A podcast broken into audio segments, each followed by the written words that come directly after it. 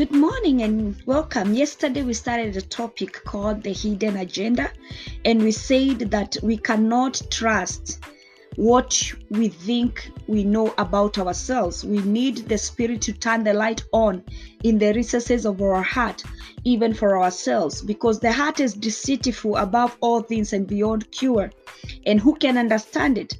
The Lord is the one who searches the heart and examines the mind because he rewards each person according to their conduct and according to what their deeds deserve.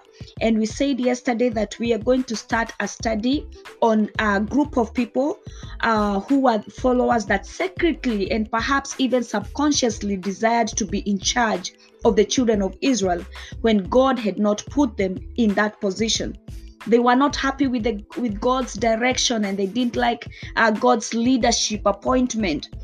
And they didn't start off as rebels but a problem lay beneath the surface of their heart. And that's why we are talking about the hidden agenda and it eventually surfaced it usually does. That's what we said yesterday. The hidden agenda usually does. You know, just as water is pulled by gravity to the lowest point, so our hearts are pulled by the emotional currents beneath our conscious mind to the dark place of self meeting of our needs. So, yesterday we talked about the need, the inner needs, the pull of our needs and that hidden agenda, that pull, if we are not careful.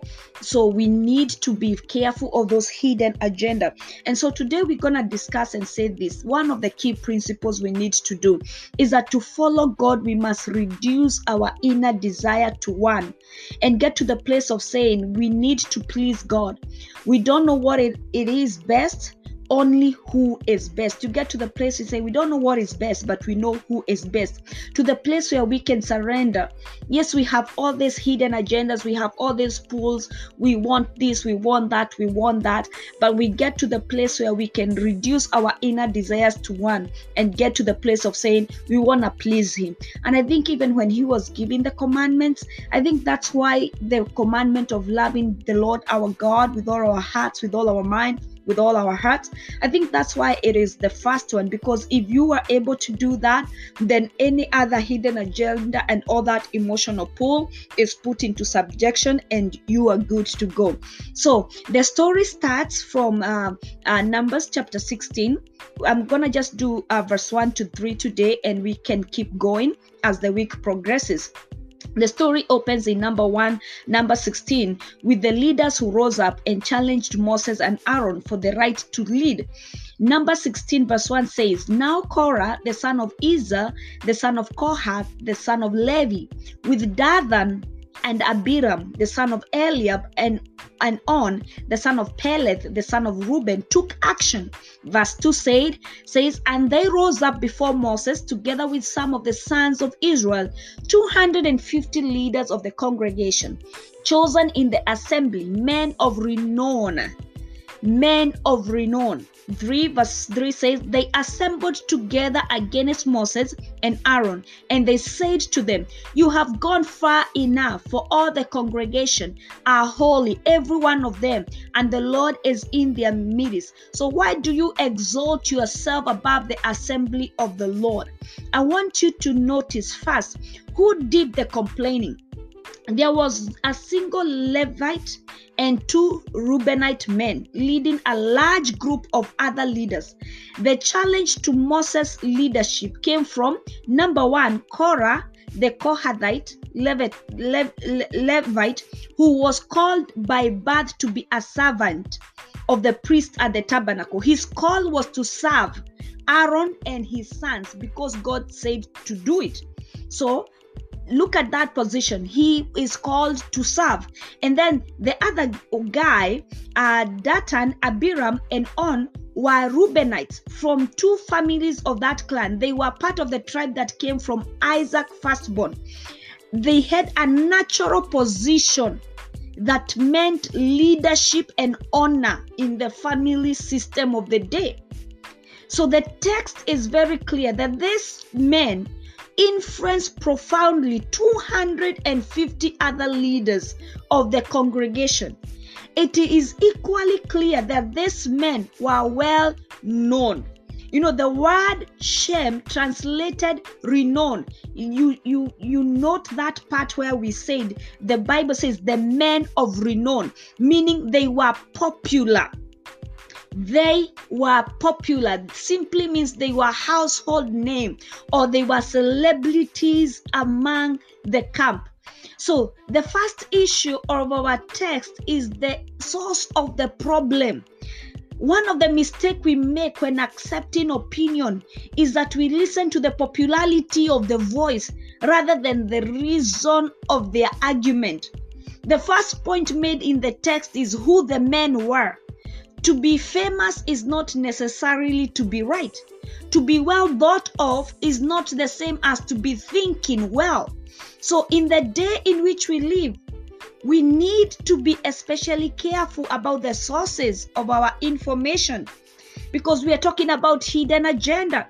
Here are people, one of them may have been tired of serving. Uh, Korah, his work was to serve. He, God had said you was to serve as a priest. The others are feeling like uh, we have a natural position that is meant for leadership and honor in the family system.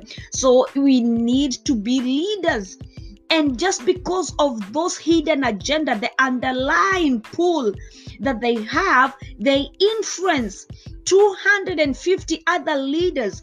And these other leaders are swayed and they they just accept the arguments without even listening to reason just because they are popular the men believed the criticism was justified because they knew the inside of the leadership in the assembly. The fact is that they had an underlying agenda. The fact that they were Reubenites, they felt they had a right to be leaders. A Levite may have just been tired of serving. So in this week as we continue to analyze about hidden agenda be careful to examine what a person says and verify it. Don't just accept it because they wear maybe whatever they wear. Uh, even at this time, as we are dealing with a pandemic, just because somebody wears a lab coat or somebody comes from the right university, or just because somebody says they are so and so, it is important to know the fact don't just believe statements because they have the, the speakers have have costumes or because the speakers have great reward. It is time to not fall into the trap that these people fell into. 250 men fell into a trap because these people were renowned.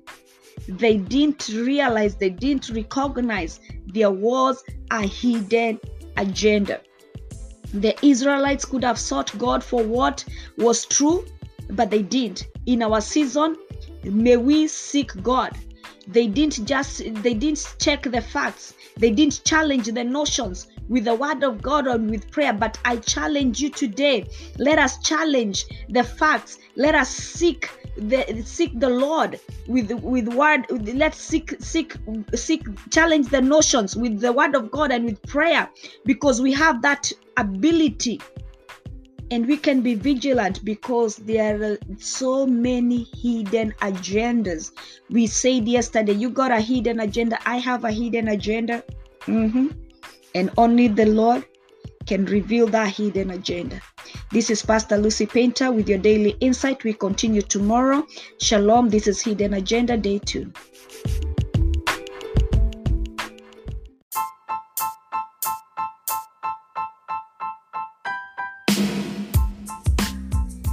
Thank you for your continued support and encouragement to the making of the Daily Insights reaching an average of 60 people a day with over 10,000 total plays.